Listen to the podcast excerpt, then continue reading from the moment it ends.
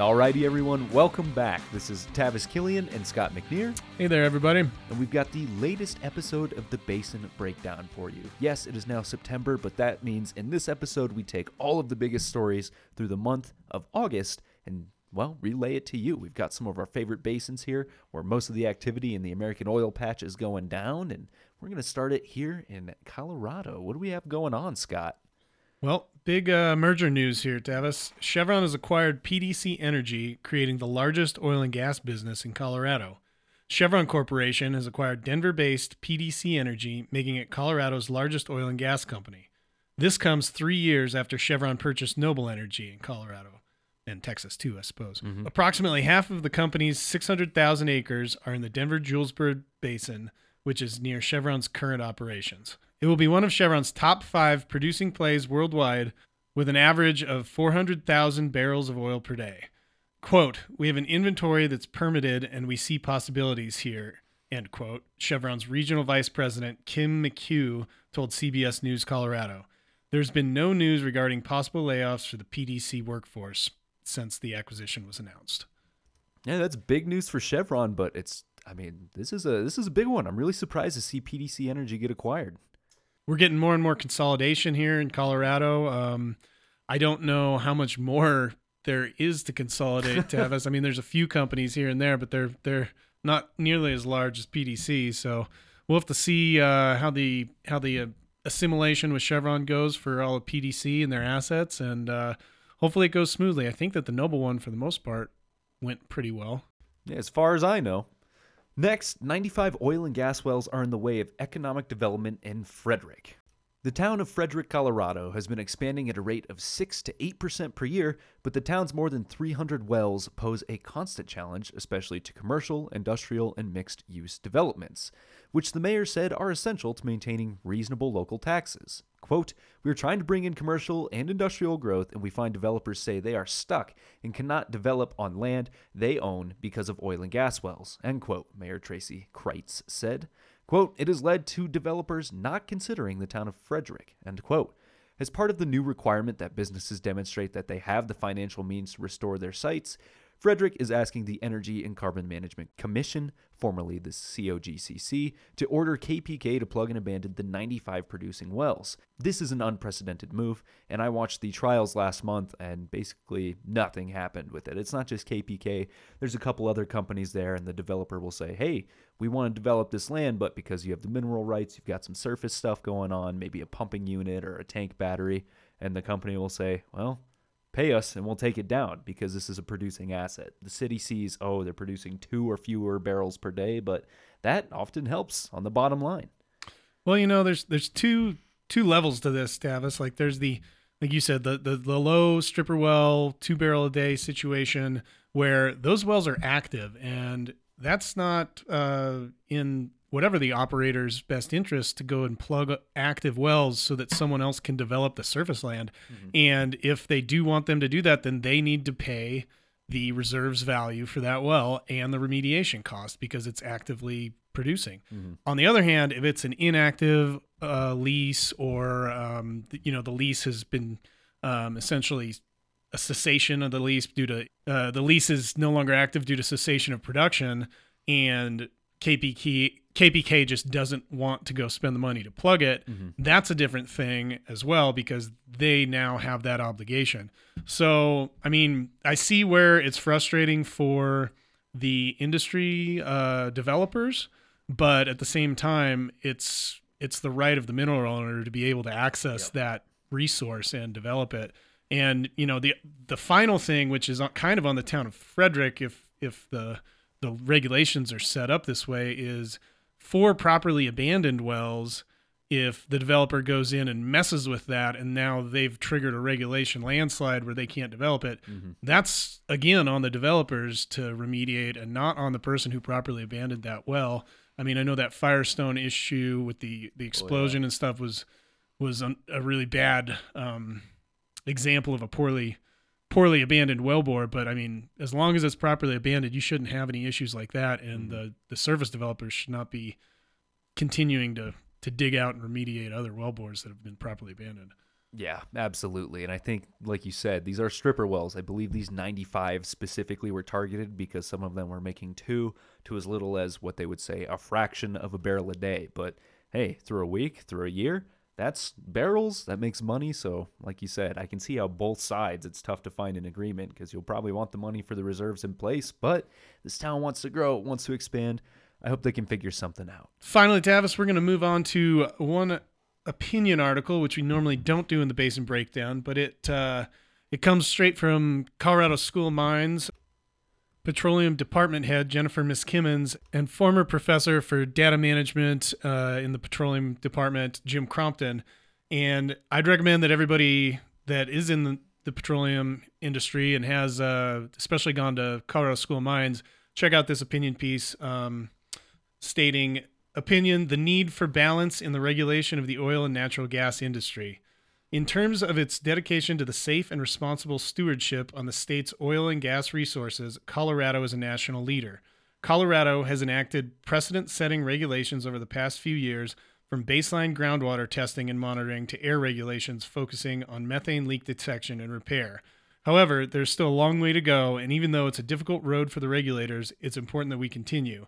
Operators would prefer consistency, predictability, and time to acclimate to new regulations, but the pace is actually quickening. One stakeholder told us that in the previous five years, she had participated in 25 rulemaking programs. Although the state has been active, has it truly been productive? And that's the, the gist of that article stating that even though Colorado is a leader in regulatory um, progr- progress in the oil and gas industry, they are enacting these rules so fast and changing them, but that by the time uh, an operator kind of gets up to speed on this, it's it's obsolete or outdated, and they have to start mm. back at square one to get back in compliance again. And it's it's a struggle for anyone trying to operate in the basin, and it uh, is going to ultimately hurt future development in the state. Hmm. Right. It's the question of are we being busy just to be busy and look good, or are we actually putting good effort forward to produce legislation and regulations that actually benefit stakeholders in the industry? I'm sure you can imagine the way this article's kind of, well, the way this opinion piece is worded, how people in industry feel, especially if you work between Colorado or California, but definitely a good piece that everyone should take a peek at, like Scott said. But that's all we've got for the DJ Niobrara Basin. We're going to move it to Oklahoma to our Scoop Stack plays, where the state treasurer has updated a list of banned banks competing with energy, oil, and gas. Now, this is an update to something we mentioned last month. If you want to hear that episode, you can find it in this podcast or on our website. In early 2023, Oklahoma announced it would work its hardest to ensure that business was no longer conducted with what they would call, quote, woke banks. That basically came down to 13 banks boycotting the oil and gas sector in some way, but that number has since been reduced to six in the past month. Financial institutions that boycott oil and gas companies may be prohibited from doing business with the state, according to an Oklahoma law passed in 2022. State Treasurer Todd Russ says he is committed to upholding the law. The six banks viewed as actively boycotting are BlackRock, Wells Fargo, JP Morgan, Bank of America, State Street Corp, and, unsurprisingly, Climate First Bank. Bank of America was funding an infrastructure project in Stillwater, Oklahoma, but these new regulations may or may not prevent that funding from taking place, so we're still in a bit of legal limbo, but we'll be sure to keep you posted with how this goes, and it seems like they're pretty firm on the idea. Yeah, and um, it seems like I think some of the banks that were on that original 13 have uh, either backtracked what they said mm-hmm.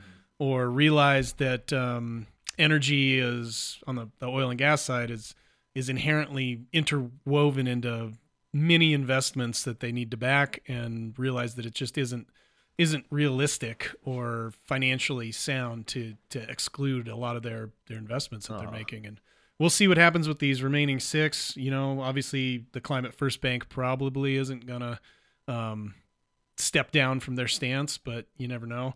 And uh, I'm still surprised that some of these big, big ones are are on here. But I guess they've they've taken these stances in the past, and it's not really a huge surprise that these these major corporations are are wanting to to face outward along with the general yeah. popul- population attitude of uh, anti oil and gas sentiment. Mm-hmm. Well, let's move on to the next article where Oklahoma City law firm has been selected to help Oklahoma attorney generals with potential winter storm cost litigation. In a possible legal action against fuel suppliers accused of scamming consumers out of billions of dollars during Winter Storm Uri, the state of Oklahoma has chosen, chosen Oklahoma City law firm Foshee and Yaffe to, to represent it, according to Attorney General Gentner Drummond's announcement. Kim David, the state corporation commissioner, claimed that Oklahoma's utility companies were forced to pay exorbitant prices for that gas from suppliers or middlemen. Now that the costs have been incurred, regular Oklahomans will be paying for the next 20 or so years. I don't know what your thoughts on this are, Tavis. Um, I mean, it, it seems like a continuation of. Didn't we talk about this last month? Yeah, and I just I hope that they have uh, the evidence at this point because they have picked a law firm and it seems like they're moving forward with litigation. I'm sure they've done their homework, but I hope this isn't so much as a, a, witch hunt as we see with the fuels market in California, which we'll talk more about later, but more so actual data looking at how it affects people purchasing energy and what we can do to fix this system in the future. So, yeah, this is just the latest update. They've picked a law firm. We did talk about it last month, but I guess we'll just have to wait and see who's guilty or who's, like you said, paying the bill. Next, there's an oil problem for neighbors in Stillwater after rain has washed excess oil into a creek. After rain, oil spilled into a Stillwater creek that runs behind homes. One neighbor claimed they have been battling it since 2018. When visiting the well, the air was filled with the aroma of oil and the ground was covered in dried oil. Quote, the estimate is about five barrels, and it had run through a field and then eventually found its way into a creek from a well site. So there were two areas that needed really to be cleaned up, end quote, said Matt Skinner, a spokesman for the Corporation Commission. Quote, we still think that the oil and natural gas industry as a whole is a great thing for the state of Oklahoma, but it just takes a few people that act like this to give it a bad name, end quote, said McKeever, a local Stillwater resident. And yeah, I mean, we only have the right to operate as producers in this industry as long as we do our part and don't mess up other people's environments or days with any problems that we might have. So the fact that they've been dealing with this for, since 2018, imagine uh, even though we know Oklahoma has a certain perspective, given the oil and gas industry, it's probably going to be some consequences with a five barrel spill. Yeah, and it's it's too bad, Tavis. I mean, five barrels isn't a huge amount of oil to to run in, but that's why they have the the blue lines uh, laid out and making sure that if you do have a spill, you report it immediately so that can remediation can start because once that stuff hits um, hits water and can start running, it just spreads out and obviously it's floating. So anywhere that water goes, it's going to float with it. Mm-hmm. And um, yeah, and it's it's it can be tough to to wrangle once it kind of gets out of the out of control on you. Yep. But that pretty much wraps up Oklahoma. So let's move on over to California, where California's top court has ruled against Monterey's ban on new oil and gas drilling. After a California Supreme Court ruled that it was preempted by state law to halt new oil and gas drilling in unincorporated areas of Monterey County in central California and prohibit some extraction techniques at existing wells, a voter approved measure lost its third straight legal battle. The state's highest court upheld earlier judgments by a court of appeals and a trial judge that two provisions of Measure Z, which Monterey voters approved in 2016, infringe on the state's right to control oil and gas drilling operations. Since no oil and gas operations in the county currently use or plan to use fracking techniques, the third provision of the ordinance that outlawed it was not in contention in the legal dispute. So, to translate a lot of that legalese, uh, this county said, We don't want anyone to use hydraulic fracturing here. The court said, Well, there's no hydraulic fracturing going on here, and there likely won't be, so we're going to leave that to CalGEM to regulate. You can't do that from a county level. And I think it's the third time they've tried to do such a thing. Yeah, that's that's interesting. Um, I guess I, what blows my mind about this article is that uh, the uh, measure was approved in 2016, and they're still fighting it in court. Right but it, again, it's it's it's something that they just perceive as evil. They're essentially saying no more baby cannibalism in this county, and then the courts have to say there is no baby cannibalism, and if there was, that's up to the state government to regulate. So hopefully they uh, find some sort of resolution soon because this is the third time and the same thing. Well, by the definition of insanity, I think everyone's going to try the same thing again. Next, Governor Newsom appoints the first director of a new oil watchdog. The Division of Petroleum Market Oversight, a new office created by Governor Newsom's gas price gouging law, will be led by antitrust prosecutor Tai Milder to look into price gouging and hold big oil responsible. Milder, a seasoned prosecutor and expert in antitrust, most recently worked as counsel to the Assistant Attorney General for the U.S. Department of Justice's Antitrust Division. He has successfully looked into and prosecuted businesses and people who tried to defraud customers by fixing prices, manipulating bids, and offering bribes. Milder also worked for the California Department of Justice, where she prosecuted oil and gas companies for violating state antitrust laws. Gavin Newsom's price gouging law, which was approved during a special session of the legislature earlier this year and went into effect in June, included the new oil watchdog office as a key provision. The division will keep a close eye on the sector every day to spot any unusual or illegal activity, and it will report any legal violations such as dishonesty in the sector or market manipulation to the Attorney General for prosecution. And I'm excited. It sounds like we have someone who is really quite good at their job and dealing with antitrust. So hopefully that tells us whether or not there is price gouging. I feel like uh, Gavin's really looking for another Enron situation here, but I uh, want to see what they find. Yeah, um, we'll see, Tavis. I don't, I don't know that this is going to do a whole lot other than just uh, make more and more of the larger companies leave California, yep. like the Chevron and Exxon. Uh, more on the downstream side, I would mm-hmm. even guess if, if it's relating to uh, refining and, and gasoline and diesel. So at the end of the day, I see less less businesses uh, operating in California from this and higher fuel prices for all Californians. Right, bit opposite of what they were looking for. Sorry to be a Debbie Downer. No, that's absolutely what it is. I mean, at the end of the day, if you remove a lot of people that are refining those products, what's going to happen to your fuel prices? It's going to look like there's even more manipulation. But that is California. Next up, we're going to the Marcellus. What do we got there?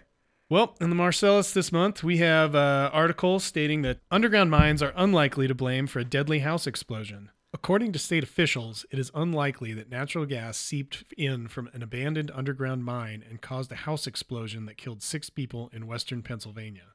According to the State Department of Environmental Protection, its inspectors looked into the local coal seam and discovered no shafts or borehole close to the exploding house. However, a department statement said that they, quote, determined the likelihood of an abandoned mine related gas issue to be very low, end quote. The agency did not specify how much of the house the inspectors searched. Three buildings were destroyed and at least a dozen others were damaged by the explosion. According to authorities, the focus of the investigation is currently related to the homeowner's hot water tank.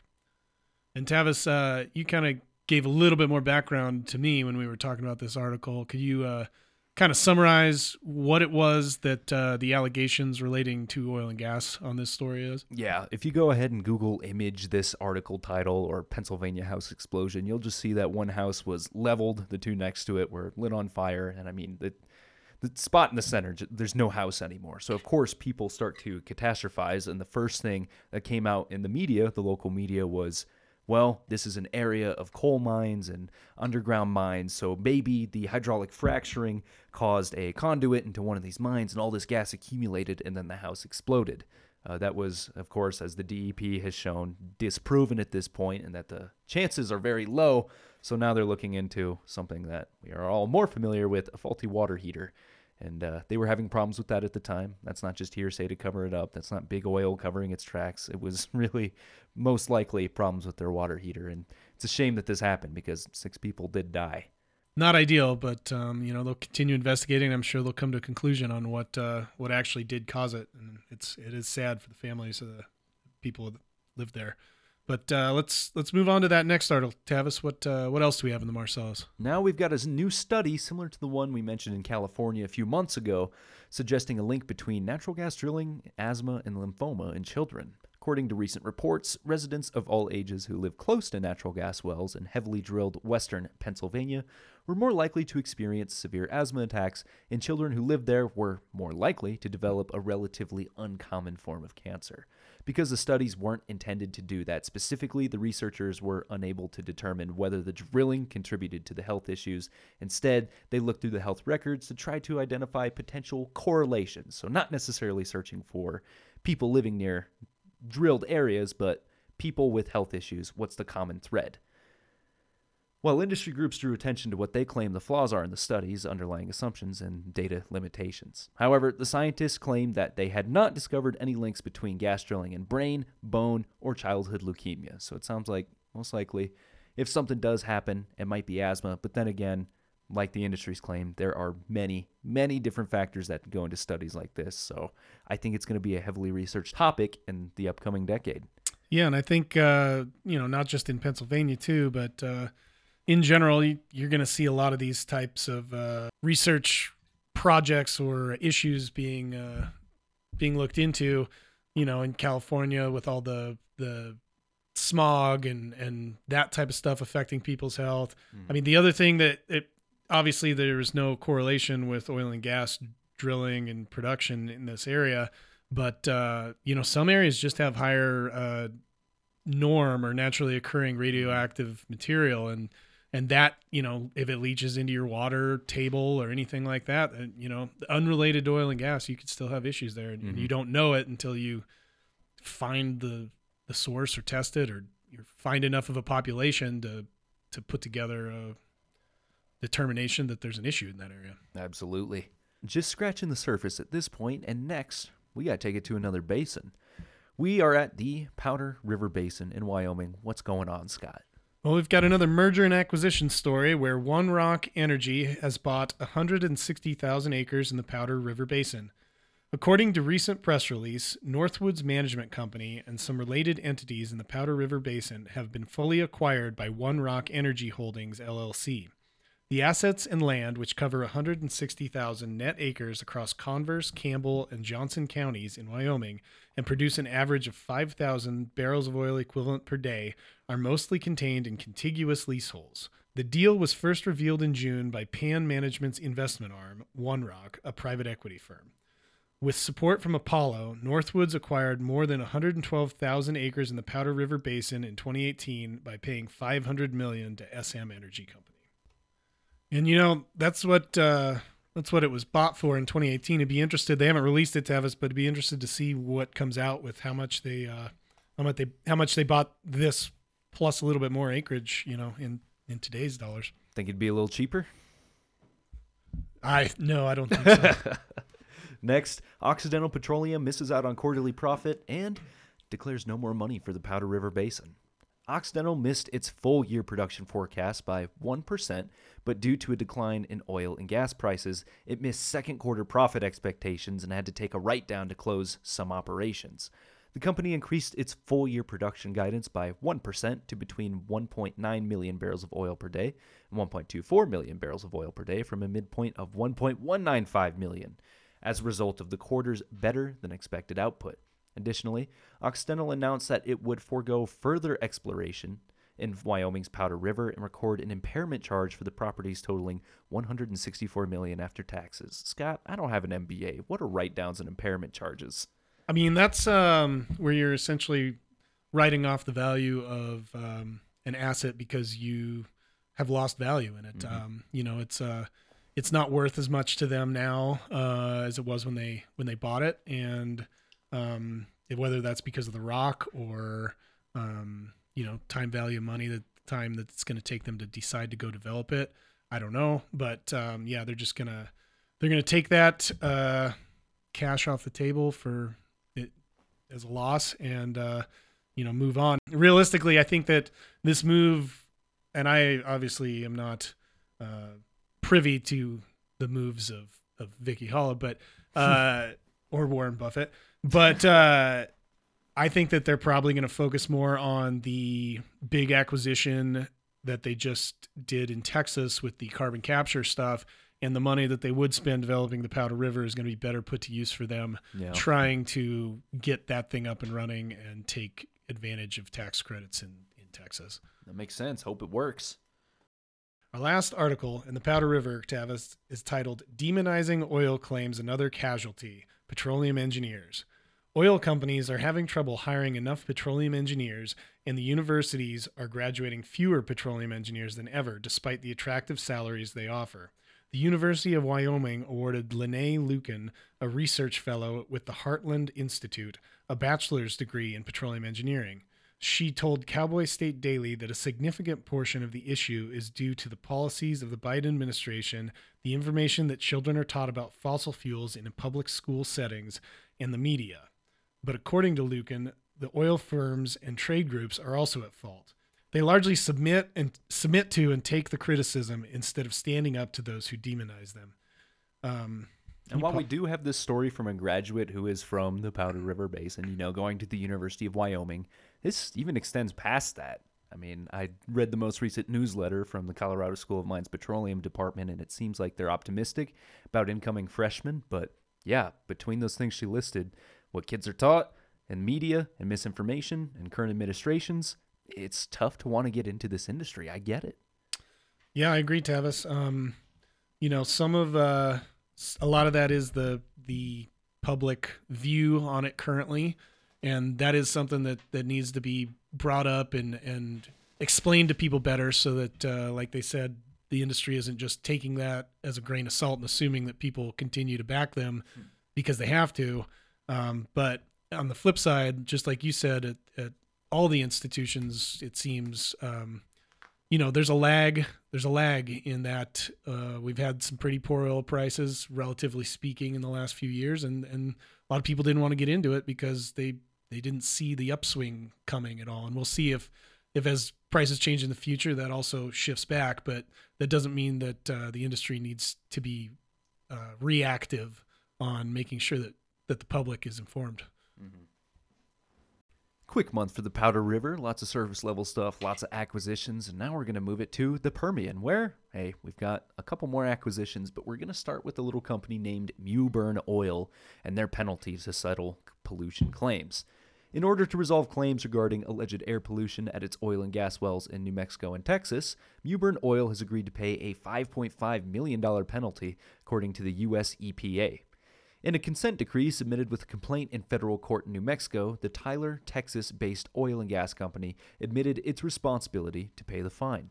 In the complaint, the EPA and the New Mexico Environment Department claim that during flyover inspections of Mewbourne's oil and gas wells in the Permian Basin in 2019, 2020, and 2022, they discovered numerous Clean Air Act violations. According to its website, Mewbourne's one of the largest privately held oil and gas companies in the United States and manages more than 2,100 oil and gas wells in Texas, New Mexico, and Oklahoma.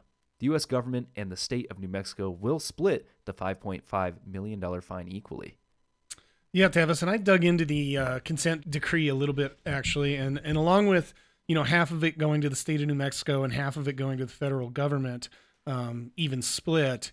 Uh, a lot of this had to do with flaring, you know, clean air, like it said, but um, it it wasn't just new. I, it's interesting. I guess most of the most of the case was in New Mexico, but they they were cited for stuff in Texas as well, which um, you know that was where the EPA came in because it, it crossed multiple states with the issue, and that's that's why the ah. EPA was involved in this case, and not see. just the state of New Mexico. Yeah, because it seemed a bit low profile for the EPA to manage, but once it becomes interstate, I see why someone's going to step in. Exactly. So, moving on to our next article Permian Resources has announced an acquisition with Earthstone Energy in an all stock transaction. According to a definitive agreement that was announced by Permian Resources Corporation and Earthstone Energy Incorporated, Permian Resources will acquire Earthstone in an all stock deal worth roughly $4.5 billion, including Earthstone's net debt. Each share of Earthstone common stock will be exchanged for a fixed number of 1.446 shares of Permian Resources common stock, according to the terms of the deal. With over 400,000 Permian net acres, pro forma production of about 300,000 barrels of oil equivalent per day, and an improved free cash flow profile to boost returns to, shareholders, the transaction strengthens Permian Resources' position as a leading Delaware Basin independent E&P. And, you know, Permian's been making a lot of moves lately. Uh, Earthstone just finished a deal right before this. Um, I think we reported on it um, with non-op operator Northern Oil and Gas, and so they just grew, and then Permian swooped right back in behind them and, and gobbled that whole thing up. so I mean, Permian's got got some running room now. I hope because they sure have uh, they've sure expanded a lot really fast since merging with Colgate and, and rebranding as Permian. Oh yeah, it's going to be exciting to see where the money gets deployed and what they start working on. But that is only one of another large acquisition for last month. We also have Ring Energy expanding their Permian Basin assets with the acquisition of Founders Oil and Gas. The assets of Founders Oil and Gas 4, LLC's Central Basin Platform, CBP, have been fully acquired by Ring Energy Incorporated. In the Permian Basin in Ector County, Texas, Founders CBP operations are concentrated on the development of roughly 3,600 net acres that are comparable to Ring's CBP assets purchased in 2022 from Stronghold Energy Operating 2, LLC. Ring's ability to pay off debt is accelerated by the acquisition, which is immediately accretive to production, reserves, and adjusted free cash flow. Additionally, the acquisition expands Ring's inventory of drilling sites with low risk and high rates of return, giving Ring more flexibility in how its capital is allocated. Mr. Paul D. McKinney, chairman of the board and executive officer, and chief executive officer commented, quote, This transaction complements our conventional focus CBP asset position in the Permian Basin with assets that are similar to the CBP asset we acquired in the third quarter of last year. Our near term focus is to quickly integrate these operations into our business while at the same time formalizing detailed development plans for the acquired assets. That's just business as usual. Yeah, and I mean, it looks like they're really trying to block up a decent, def- decent set of acreage to develop, continue developing here, and um, you know, the the Central Basin platform's a little bit less. Uh, less in the news or sexy if you will compared to the Delaware basin where you know the all, all the activity has been going on. So it's a good it's a good area of the Permian, but uh, just maybe doesn't get as much attention as as mm-hmm. typical. And and it's good to see that there are some companies out there that are they're putting together a decent acreage hold and planning to to develop that those zones as well. But that's just the Permian. How are things going in the Eagleford? Well, we we got some stuff going on this month. Well, we've got Chesapeake in the Eagleford news again, Tavis, where yep. Chesapeake strikes a final deal in Eagleford divestiture. E. Chesapeake Energy, an independent U.S. energy company, has agreed to sell Silverbow Resources its remaining Eagleford shale holdings for $700 million.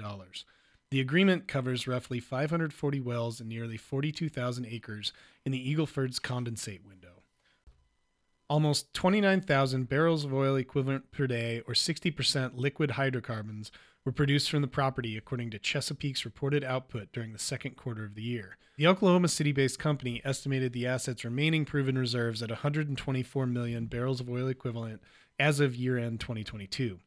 The deal represents the last step in Chesapeake's long awaited divestiture of its liquids rich Eagleford asset, which at almost 450,000 net acres was once one of the largest in the area since changing its strategy a year ago, the company has become the second largest gas producer in the U.S. thanks to operations in the Pennsylvania Marcellus Shale and the Louisiana Haynesville Shale. A separate article that we found related to this story also reported the acquisition raises Silverbow's anticipated net production for the fourth quarter of 2023 to 87,000 to 99,000 barrels of oil equivalent per day. In addition, there are 300 more high confidence drilling sites spread across the Austin Chalk and Eagleford formations that are on, that are currently in direct competition for funding, according to a statement released by Silverbow on August 14th. And I mean, it seems like Chesapeake has uh, has said to their investors, "We're getting out of the Eagleford," and they finally did it. And uh, you know, they've put their money where they they see the value for future growth. And and on the flip side, it looks like Silverbow has uh, you know, been a good partner with them and struck enough deals to, to take that acreage off their hands and they think they can develop it and, and make it make it productive for them as well. So good for both companies, I guess. Next, and not exactly the Eagleford, but very close, the Haynesville DUC count is questioned as U.S. gas production is forecast to slip.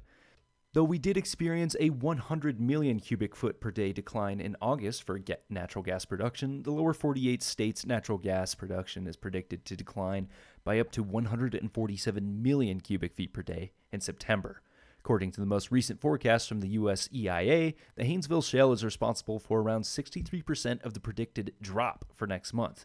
However, analysts have noted a possible overcount by the EIA in the quantity of DUCs accessible in the play, as has E&P Chesapeake Energy. According to EIA data, the average monthly production in the play is increased by 9% or 1.37 billion cubic feet per day compared to the first three quarters of 2022, even though businesses have put up rigs in the Haynesville. In an August 18th report, Sanford C. Bernstein analyst Jean Ann Salisbury questioned how much of the Haynesville's DUCs are real. Salisbury noted that Chesapeake and Southwestern said on a recent earnings call that the true numbers of viable DUCs is probably closer to 200 rather than the EIA's predicted 786, and this is, quote, obviously a big difference, end quote. So, where's this coming from? A potentially 500 rig difference in what DUCs are available by our leading Energy Information Administration? You know, I don't, I don't have a good answer, Tavis. Uh, I, I would believe that Chesapeake, um, you know, from our previous article, moving into the Haynesville probably has a pretty good wrap or head head wrapped around what uh, what's going on in that basin. Um, but then again, it could just be you know uh, the EIA does use some calculations to come up with these anticipated DUC forward estimates, mm-hmm. and maybe there's you know the bad data in, bad data out type of situation going on. I, I can't really tell you though. Mm-hmm. But unfortunately, Eagleford remains a bit slower than usual, so we're going to move it over to the Williston, where we do have some action. First article Crescent Point sells North Dakota assets to a private E&P. In exchange for $500 million in cash, Crescent Point Energy Corporation has agreed to sell its North Dakotan assets to an undisclosed private operator. The assets had an annualized net operating income of about $375 million at a WTI price of $75 per barrel in the second quarter of 2023, with a gross production of about 23,500 barrels of oil equivalent per day.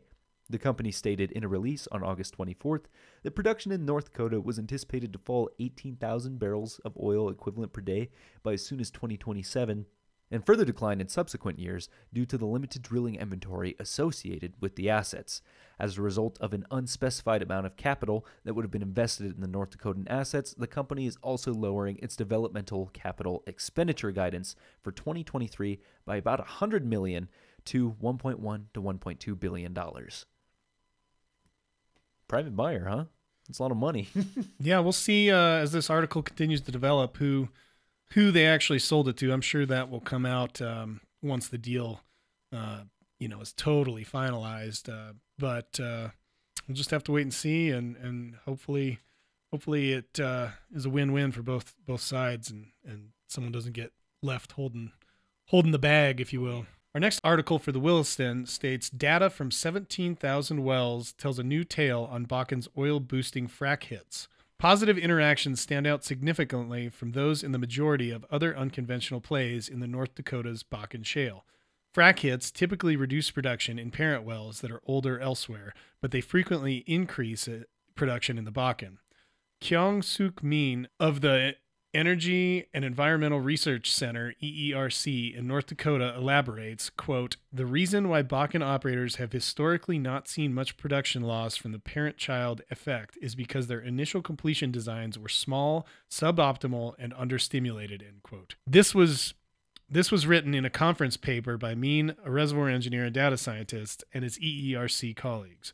It came to the conclusion that understimulated wells are the main cause of advantageous frac hits in the Bakken. Nearly half of the 17,000 plus horizontal wells analyzed by the research team's machine learning models were found to have been impacted by parent child interactions. And Tavis, I think this is something that uh, a lot of people actually knew, but maybe there hadn't been the research and, and paper done on it because the Bakken is just such a highly fractured shale play and it, it's super complex. It's not it's not your typical um, your typical shale that you see in your Wolfcamp types of basins that that didn't have the same uh, geologic uh, changes to it over time. Um, but that tied with the fact that um, the shale boom really kind of started up in the Williston to a certain extent uh, when we were drilling one mile laterals and, and doing different types of frac jobs that we aren't doing now.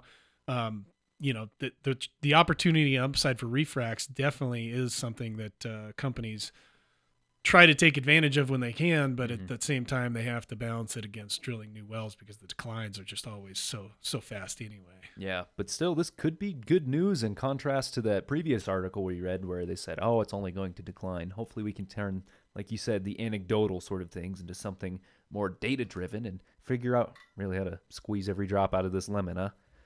And the last story For not only this basin, but for the podcast, Ukrainians are moving to North Dakota for oil field jobs to help their families back home. Over a dozen newcomers have just arrived in North Dakota as part of a trade group's pilot initiative to bring in migrants and refugees during a labor shortage through the Uniting for Ukraine humanitarian program. In accordance with the North Dakota Petroleum Council's Bakken Global Recruitment of Oilfield Workers program, mouthful, 12 more Ukrainians are expected to arrive by August 15th, and there are an estimated 2,500 more jobs open. Things have been especially rough through this 10 month labor shortage as the 2015 downturn and pandemic were great incentives to finally push labor to their home states or elsewhere, especially if it was a warmer destination. And I mean, this is always seemed like it's been a job in North Dakota. I went on a YouTube hole for a while and looked at how work camps are either booming or really struggling to find people. So I included this one it's just because it's interesting to bring in refugee workers. I mean, it seems to a certain extent like a natural fit, Tavis. There's there's plenty of oil and gas related jobs in Ukraine, and the climate, you know, there can vary to be relatively chilly that's, as well. That's a good point. So, I mean, I, I don't think that uh, you know it. Let me put it this way: it's it's it's smart to try to to get someone who has some experience to come in mm-hmm. and would be willing to work than to have to train up a whole bunch of new green hats. So, I yep. mean it, it seems like a like a good program, and I hope that it continues to to help both uh, migrants coming into the U.S. and the oil industry in the Williston Basin. Right. I know the American dream may not be what it used to look like a hundred years ago, but I'm really excited for these people, and also we should get excited for ourselves. There could be big things coming. If you look at those WTI prices in the news, we might just be trending upwards. So if you want to learn more about that and stay in the know, following this podcast is probably one of the best things you can do. The information's free. We put out regular weekly and monthly segments along with other stuff on the website and a lot of periodical research that we've conducted over the past couple of years. So go ahead, find everything you'd like at www rarepetro.com. That'll link you to YouTube, SoundCloud, Spotify, whatever else you distribute your information through, and show you even some of our favorite news sources. But I think that's about all I've got going on here. You have any more housekeeping to go over? Nope. Thanks for uh, for meeting with me again this month, Tavis. Always a pleasure, Scott. This has been Tavis Killian with Rare Petro, and until we see you next time, take care, everybody.